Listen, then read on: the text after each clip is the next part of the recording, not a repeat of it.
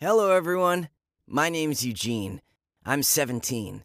You know, dangers are waiting for us everywhere. For example, you can go to the store to buy some milk and catch a brick with your head, which suddenly falls off the roof.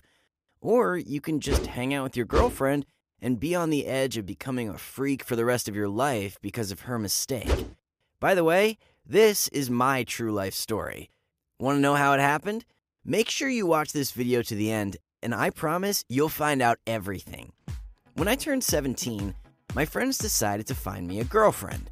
Each of them were already in relationships, and they claimed I was ruining our company's image because I was one of the heartbreakers of the school.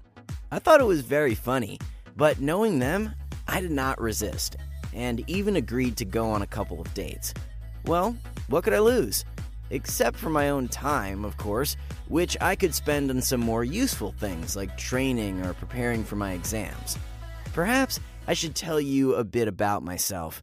Ever since my childhood, I was engaged in volleyball, so I did not even doubt my future would be connected with sports. The school team coach predicted I would get into some cool university on a sports scholarship, and I myself had a very ambitious goal. I wanted to join the national team, nothing less. However, it was still very necessary for me to keep up with academic performance, but the teachers turned a blind eye on my absences because of trainings and competitions. They required just minimum knowledge from me because I needed to pass graduation exams. So, as you can guess, most of my daily routine consisted of studying and training. Sometimes I relaxed, of course. I liked going to the movies with my friends or just hanging out in a cafe and laughing. But quite often, I had to leave the company first because of my regime. You know, early to bed, early to rise and stuff. Certainly, I didn't have any time to date girls. Of course, I paid attention to some pretty girls around me, to my classmates, to cheerleaders, but none of them could really interest me. And I guess it was because I didn't like the girls who tried to attract my attention. They used too much makeup, wore mini skirts, and acted unnatural. I knew these were probably the things most guys bought, but not me. Most of all, I hated the girls who did not part with their phones. They constantly tapped on the screens, posted photos and stories on Instagram, and were FaceTiming 24 7. I would be okay with that one if they posted some helpful information. But most of the time, they posted stupid selfies, stupid dancing, or a stupid pseudo expert review on cosmetics. Anyway, maybe I didn't get something, but it always seemed to me I was surrounded by some stupid and narrow minded girls, and I had no desire to talk to them. But that didn't seem to frighten them at all because I regularly received some invitations to birthday parties, to some private house parties. Sometimes girls did not even hesitate to ask me out. Of course, I always refused. Well, speaking of dating, let's get back to my friend's idea of finding me a girlfriend. As you probably guessed, no one thought to ask me what kind of girls I liked, so the guys chose according to their taste. Apparently, from those girls who were just closer, I mean, from the best friends of their girls, and that was quite convenient. They always just made me face the fact like, you got a date tomorrow, meet the girl in a cafe. The day after tomorrow, a new date. You walk in the park, and so on. I didn't want to offend my friends or the girls who would be waiting for me at the date, and I always agreed. Who knows? Maybe I'm going to like one of them. The first date was definitely not a good one.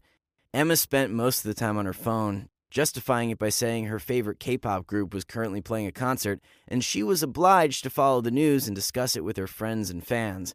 I had only one question for her why she went on a date with me at all.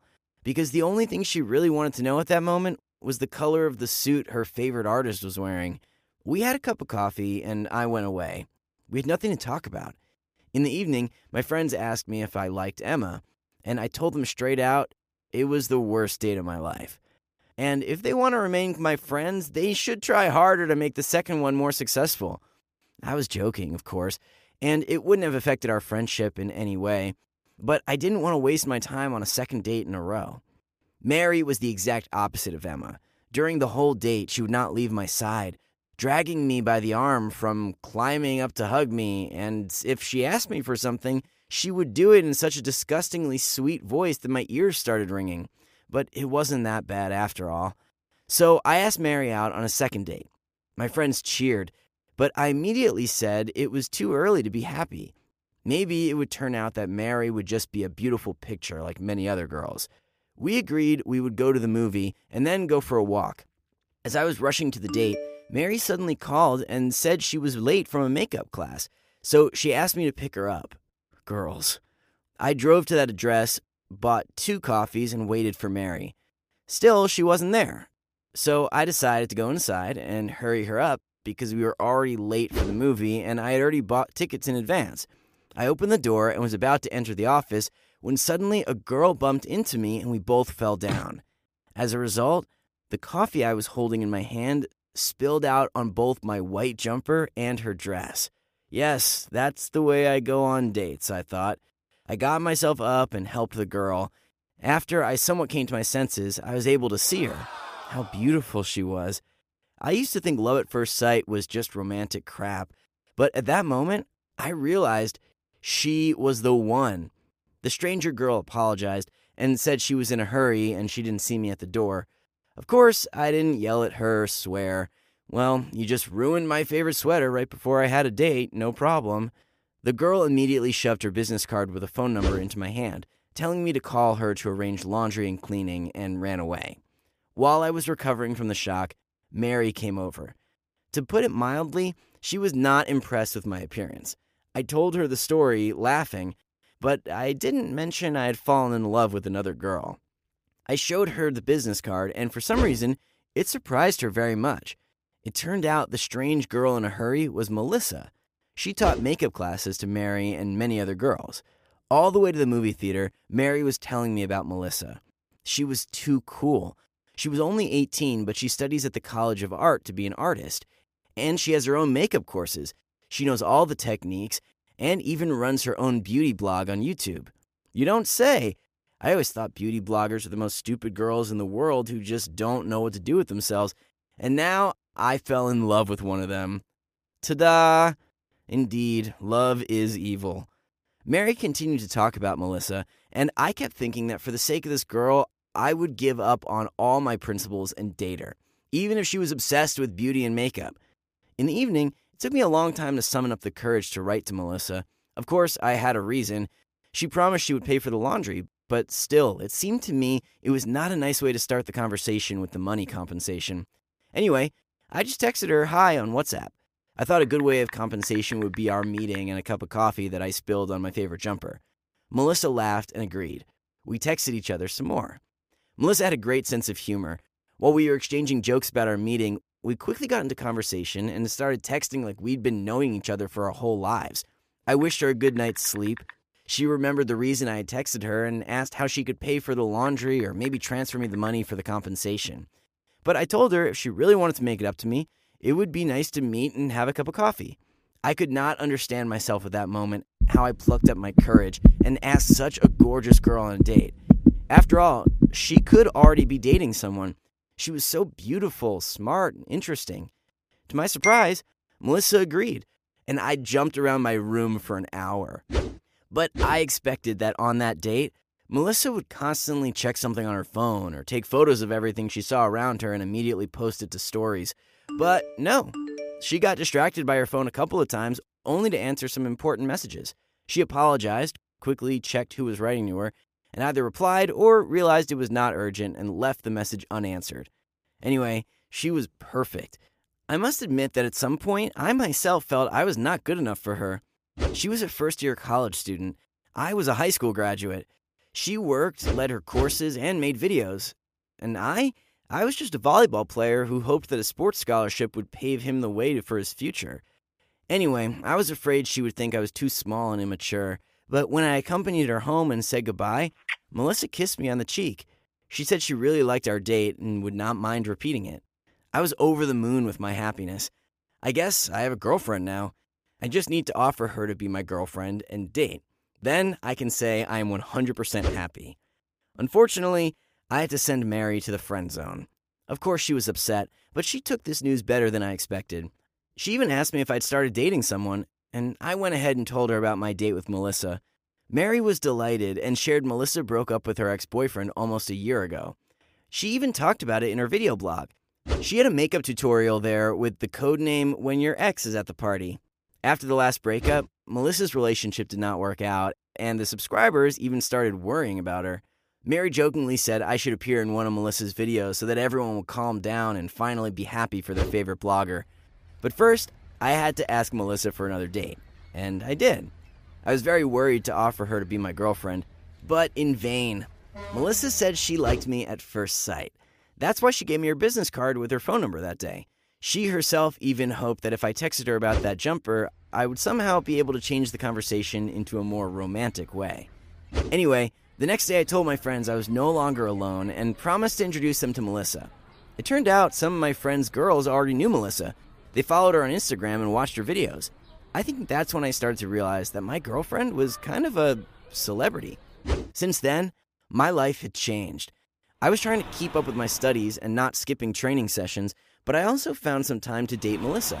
We went to cafes and movies, we walked, hung out with our friends, and sometimes stayed at each other's places. I once even witnessed Melissa recording a video for her blog. She was teaching the girls how to do Halloween makeup, and it looked so funny from the outside that I couldn't stop laughing.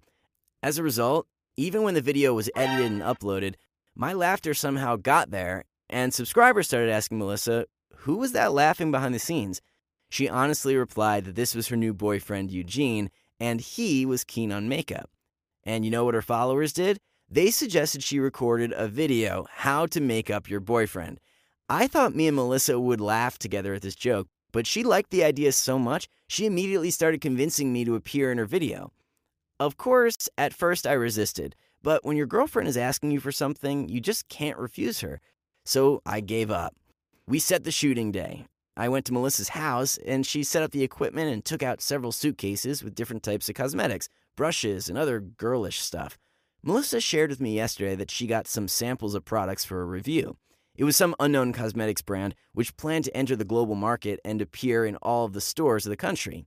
With all this stuff, Melissa planned to make me a gentle evening makeup. Yeah, it was strange. I imagined how funny it would be for the audience when they watched it. Melissa first prepared my face for applying makeup cream, massage, eye patches. It was even delightful. And then I started making myself up.